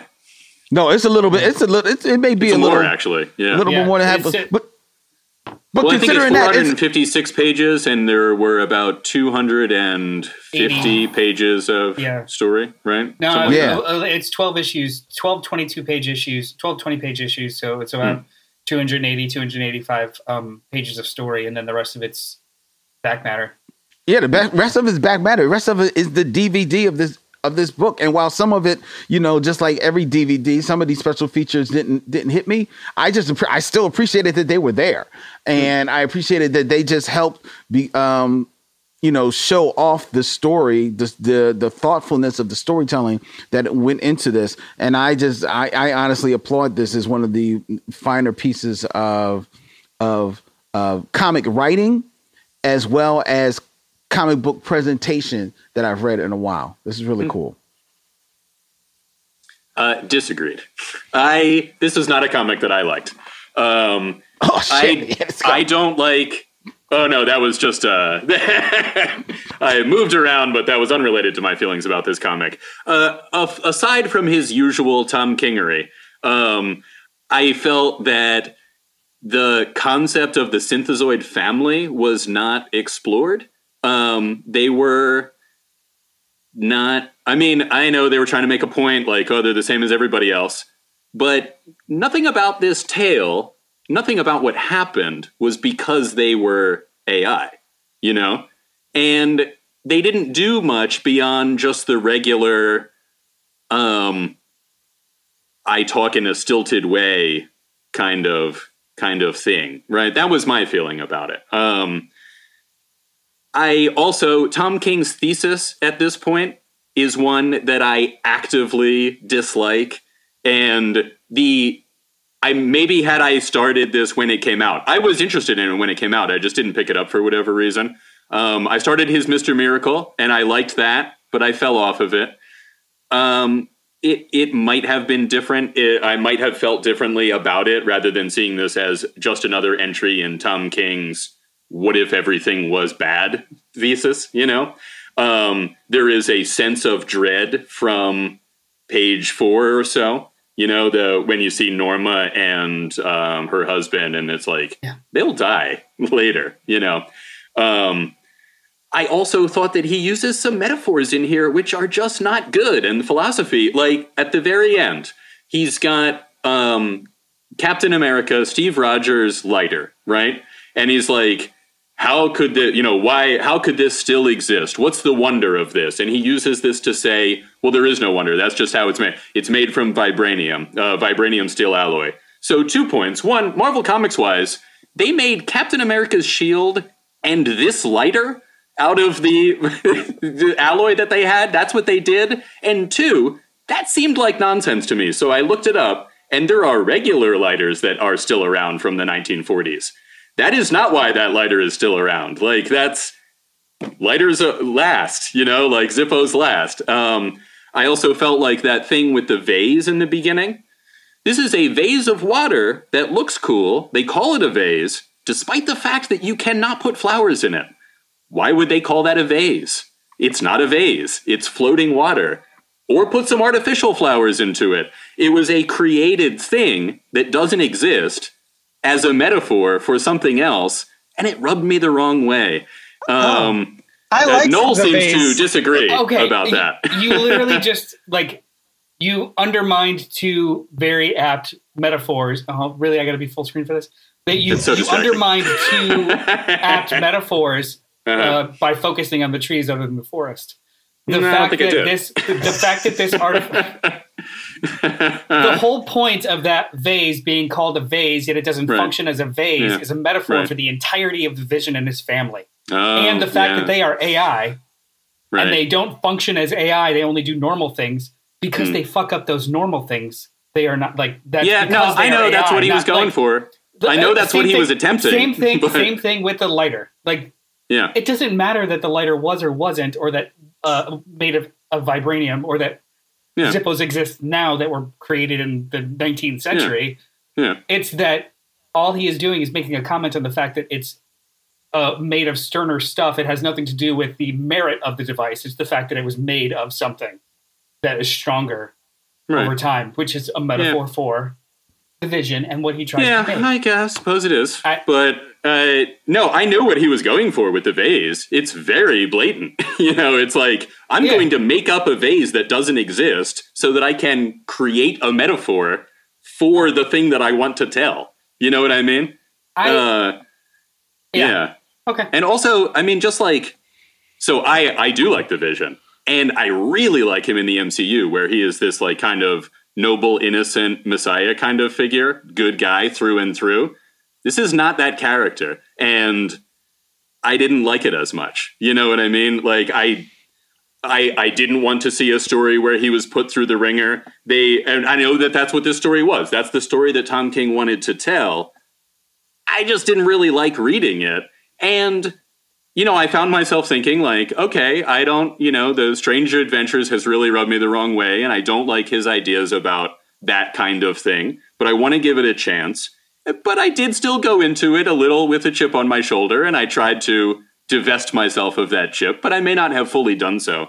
Um, that being said, I like that Rick Remender book that we read a while ago a lot, and um, I sometimes have problems with Remender as well. Um, but um, But but how? even- but how? yeah. I'm sorry. But how is this vision? And I'm talking Yeah, about yeah. primarily the character, the vision in this. yeah, How is he different than the vision that you like? Because Hmm. this vision is still very, uh, a paragon of justice. Of uh, he's, he's he's forthright. Um, Yeah. and he is just like that vision, maybe a little bit more so, because the vision has never been played as somebody who wants to necessarily be human or necessarily No, ex- no. ex- uh, experience things from a human point of view. Um, Yeah. And and I don't, I'm not not necessarily sure that this vision is played that way, but it's probably played that way more than he has been historically. But that only makes sense considering the history that the uh, the vision has gone through. He's been torn Hmm. apart, reprogrammed, uh, and then re re reprogrammed Yeah. uh, like Mm-hmm. uh, ad nauseum. So it, it makes only only sense that it now may be, um, especially as they talk about at the beginning of this, he now has a new assignment that while he is the Avenger, uh, an Avenger through and through, Mm-hmm. but he's also the White House liaison. So he has an opportunity to maybe step away from the superheroing. So maybe he, he, he wants to try and rebuild something that you know he did have at one time, no matter how false it was, and you show and there's a beautiful like middle part. I think like issue uh, seven here, where you you see the history of his relationship with Wanda, um, to kind of like catch you up if anyone knows you know the vision that you know, um, show show you how that vision got here. Um, he kind of wants to cr- recreate that and he is the most forthright person throughout this this book only he at one time has to do as it as it mentions you know make the compromise that family makes you do and i i i thought it was i thought i this he still read like the vision that i know but he, Yeah. for the first time somebody did something with him and i appreciate You know it. what? That is actually, Len. I I totally agree with you. Like the Vision's characterization is the least of of any issues that I have. Um, like it, it's fine. I didn't like that he lied. You know about that situation. I was like, ah, that sucks.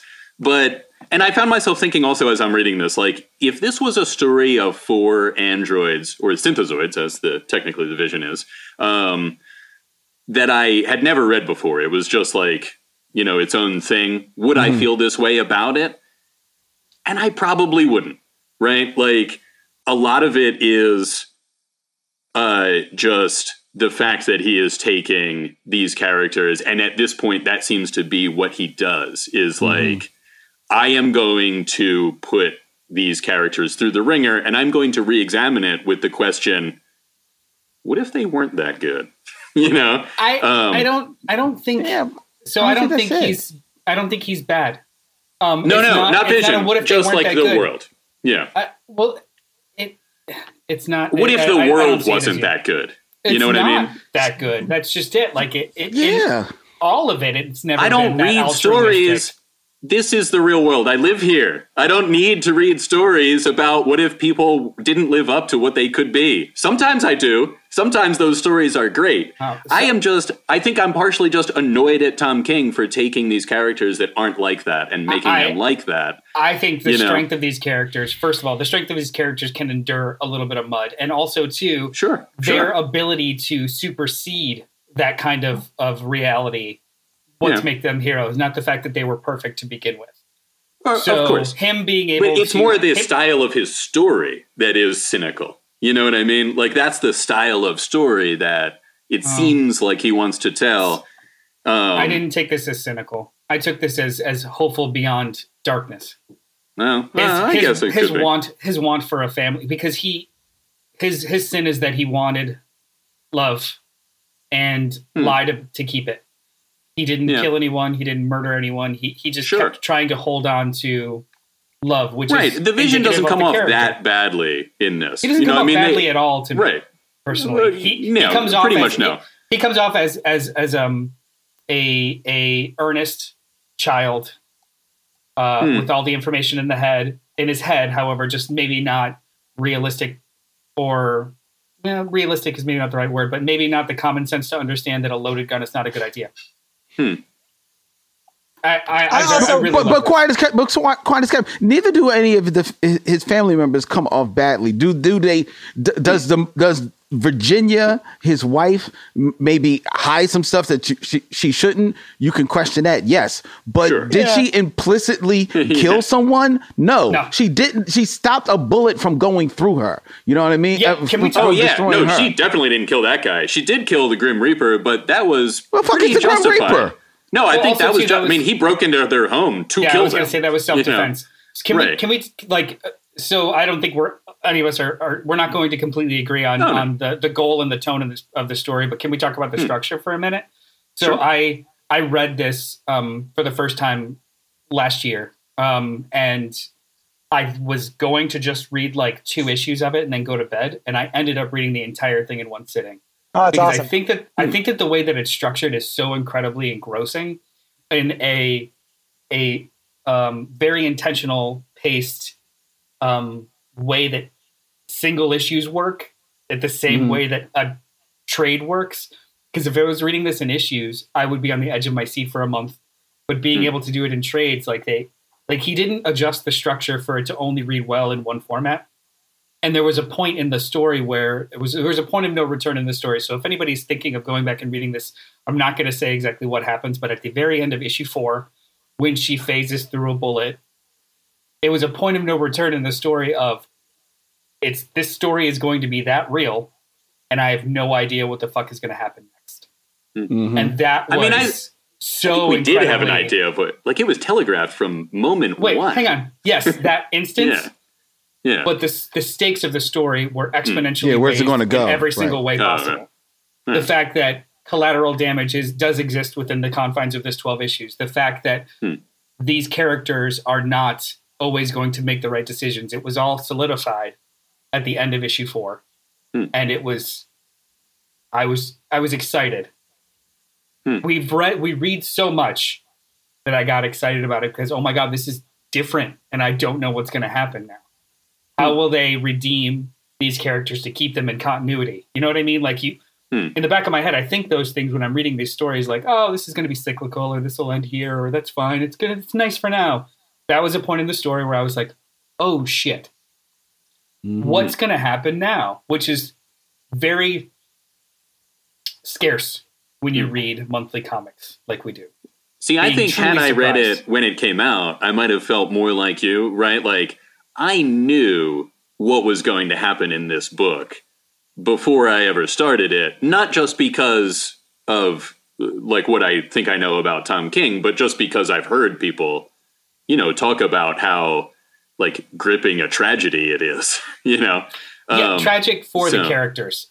well, sure. I was not I was not privy to the fact that it was going to be tragic for everyone else around the characters also, Mm, which is right, not right. something you see in monthly comic books by the big two often, sure. if sure. at all anymore. So Yeah. I was it's just like how I was surprised by um The Last Jedi. It was the Hmm. first time that this type of structure was placed inside of this format of a Star Wars movie, which makes me think well, it, it doubts. It makes me doubt that I know what's going to happen next, like I did Hmm. for every other Star Wars movie before. You know what I mean? I'm reminded just- of the. I've heard that people um, sometimes like stories more with spoilers because they know what's going to happen. Uh, not a. This is just a something that No, I was no, yeah. reminded of. Right, like you, you're more comfortable. You know what's going to happen. You're not on the edge of your seat. You're not anxious about it. I'm the other Uh, type of Yeah, I'm so like opposite. I don't need I don't need an inorganic twist to make me not know what's going on. I'm I'm very Sure. comfortable with like a journey for a journey's sake. But Hmm. when you are able to circumvent my expectations in a creative way, Mm. I Mhm. have more weight for the story, and this did more than Yeah. once. But that fourth issue was definitely the one that like knocked it You over know, the edge, and I couldn't. And I think like the more we talk about it, I really think I would have felt differently had I read it when it came out. It would have been a circumvention of expectations. I'm thinking, you know, also uh, to be honest with you, there's a lot of crap in the world, and there has been, you know, and my my tolerance for that in my fiction might be a little different. Like I definitely remember reading Identity Crisis um, and being like, "Whoa, I can't believe they would do that. How interesting!" And now I think like, "Man, that sucks," you know. Um, and so that could just be a place where I'm at in my life right now. You know that I'm just like I don't want that kind of story. And so when it when it opens up with like these people will be dead later, I was like, oh, here we go. you know. Um, so to speak to your point about structure, no, it's well structured. Also, the art is really good. Oh, yeah. I should I should mention that. You know, the art is really good. Um, although I thought that Vision's skin was his costume, I didn't know that he could take off the green parts. but uh, that's uh, that's a whole other issue that we'll get into in depth in my Vision Skin podcast premiering next week. I, I, Yeah. I just he he uh he can make what he wants. yeah, I'm down with that. Well, i think the vision. He, Yeah. he definitely because he's like I said, he's gone through the ringer more than once. Sure. So I think this iteration of the vision probably can kind of like mutate his appearance a bit. Or he just like this time he was all red and he's like, but I'm still gonna wear the, I'm still gonna adapt, you know, put a costume on that's like yeah. kind of green too. Um, yeah, I mean there were there were elements of it that I liked, and I tried strongly to not be, you know, um, against it from the beginning.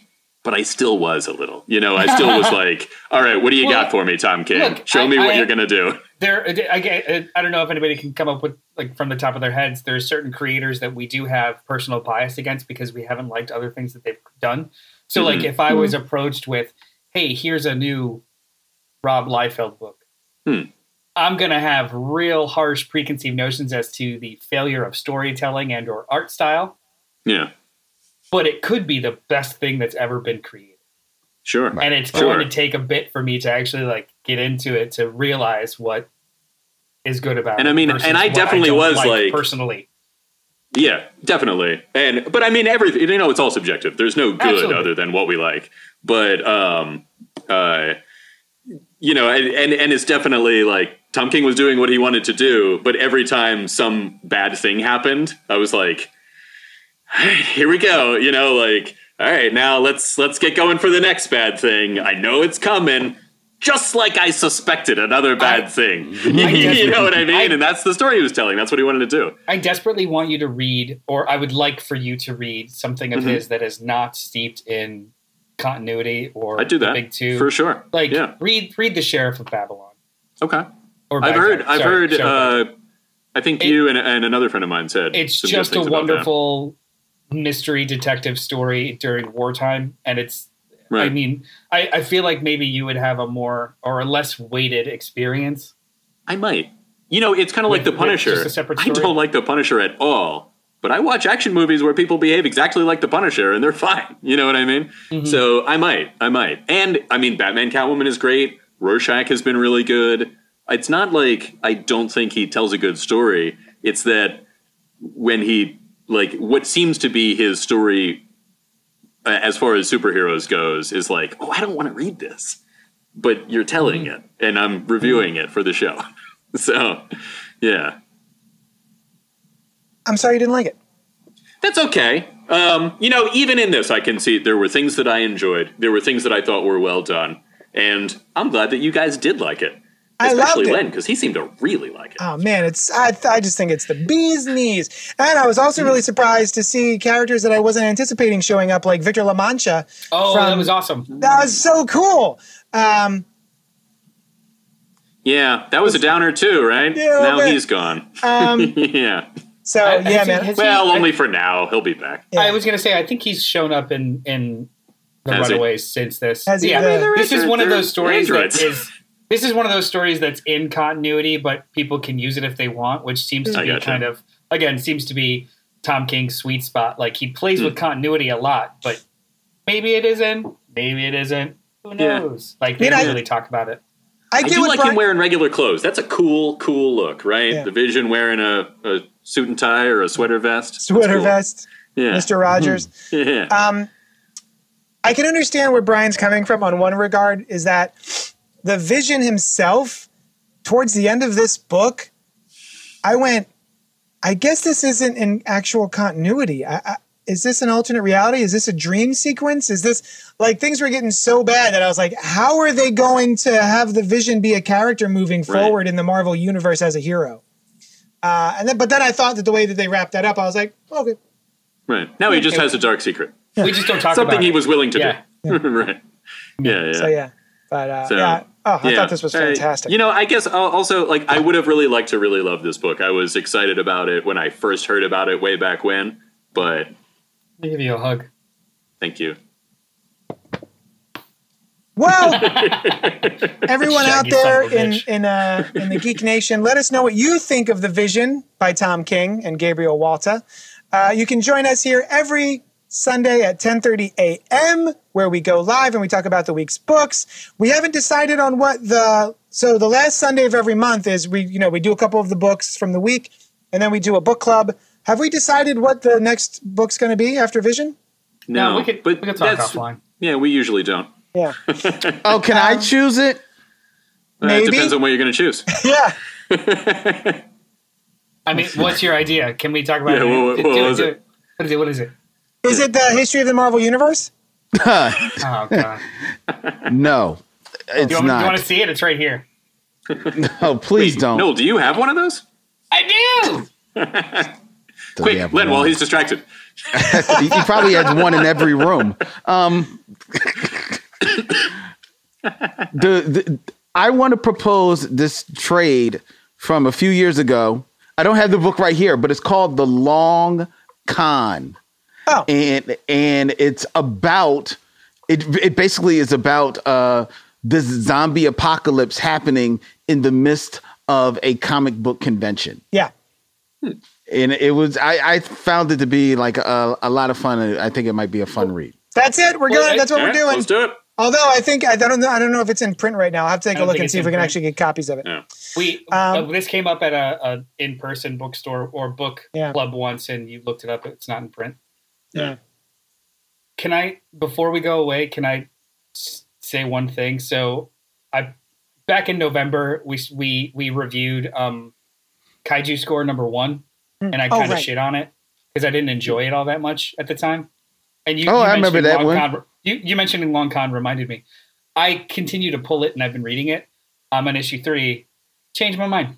Nice. This is one of Ah, those. This is one of those good. books that like it took one issue to kind of grow on me, and now it's just, like it's just a silly action movie, and it's very fun. So anybody interested in Kaiju Score, Nice. go for it. It's gonna be Nice. it's gonna be a fun little collection. awesome. Hey, while we're at it, can I say I watched the uh, first episode of Resident Alien, and it was fun. it Oh! was good. about it. Yeah. I love Actually, Alan maybe that should be a book club too. Yeah. Let's Oh, do yeah, double yeah, book yeah. clubs this month.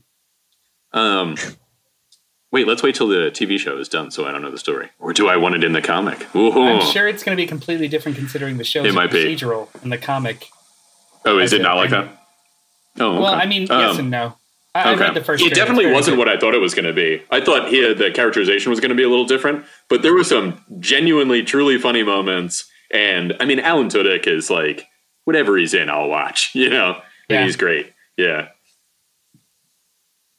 Anyway, So there we go. I'm enjoying WandaVision Oh yeah, me too. and The Stand. Haven't seen I haven't watched it yet. Stephen King's The Stand. I started watching The Stand, and it didn't. It didn't.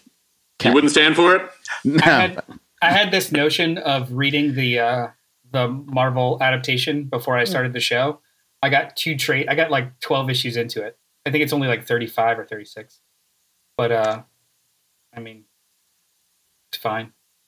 Action figure expert says be sure to check out a movie called VelociPastor. Do not watch it. See, see- see, he you. saw he he was there on Thursday when we were riffing on it. The action Uh, figure expert. or- like Watch watch PG Psycho Goreman. Enjoy. Oh, Have a watch. PG Psycho Goreman. Yeah, that was a bunch of fun. what the hell is that? I've never even heard of it. Yeah, no. Oh, it's never- amazing. Is it PG colon Psycho Goreman? Yeah, uh, That's what. It, yeah. Okay. PG colon Psycho Goreman. Where is it? It's available digitally. Mm. Yeah, I, I rented it for like I think it was three dollars on Amazon or something. It's Okay. uh, It's not bad. it's like um, Power Rangers, but as a rated R wet puppet horror movie. Yeah, it's amazing. Wet Wait, puppet. Wet puppet? What genre Yeah, you know is what? that? Uh, so it's it's like a a, a subgenre in like the '80s of horror movies where Oh. it was all animatronics and puppets, but for some reason they always looked viscous. Yeah, Oh, okay. Mm. So like a wet. wet puppet movie. yeah. So that was not intentional. It was like a like spaghetti Well, I mean, western. that's yeah, Kinda. sure. Okay. but uh, the, right. like the puppets always had goo or wet texture to them, so it's like a wet Oh. puppet genre. So it, it wasn't just that the puppets didn't weren't made that well. It was that like they chose to put goo Oh, on yeah. the puppets. Yeah, oh, I it's gotcha. like a, I like gotcha. eight, like like house or something like the the big scary monster lady, Sure. and she just was dripping with goo. Yeah. It's a Oh, yeah. wet puppet. Yeah. Oh, all right. It's a lot of fun. It's a lot of fun. Basically, the, the premise is this little girl and her brother find a hidden secret gem in their backyard, which controls Psycho Goreman, who is a uh, extra dimensional terrorist. He's like a be like a giant monster, uh, but because she has the thing, is able to control him, and he has no choice but to do what she says. So it's very, very funny, very cute, um, but also very Is- bloody. She's like making him do things that he would not She's a- normally as a Imagine- assassin do. Imagine like an eight-year-old sociopath having the power of a god. yeah. oh, so she's not so great either. It's not No, like no, Psycho she's- man. Let's have She's, tea. a, okay. she's a straight asshole, and it's I Yeah, hilarious. gotcha. yeah. she's a dickhead. Yeah. okay. Uh, it's great. Psycho Goreman. Anyway, uh, you can tweet at me at Jato's Hero Complex. You can go to check out Brian Lieb at brianliebdesign.com. You can tweet at Noel at Mr. Bartocci. Uh, Len, you can tweet at him at the Bat Tribble, and you can find him any place that the Bat Tribbles exist, which is everywhere. And uh, that's it. they're- they're- Yeah. The Milky Way galaxy, home of the Bat Tribbles. The black tribbles as The well. The black Tribbles, right. Also home of the Bat Tribble. All right, guys, I gotta, I gotta go run my store. Thank you so much for hanging out with us. We will talk at you later. Love ya.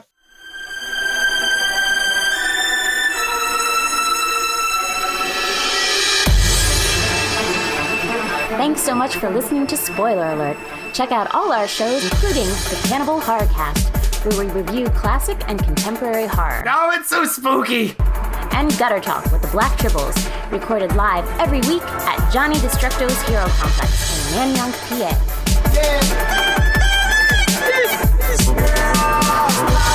Yeah.